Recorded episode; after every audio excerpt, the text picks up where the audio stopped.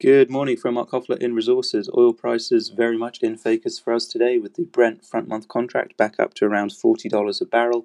That is more than double the lows of mid-April as the oil market continues to rebalance. I think this latest leg up in crude is driven by expectations that OPEC Plus might be looking to extend their current 9.7 million barrels a day of output cuts by at least 1 and maybe even 3 months.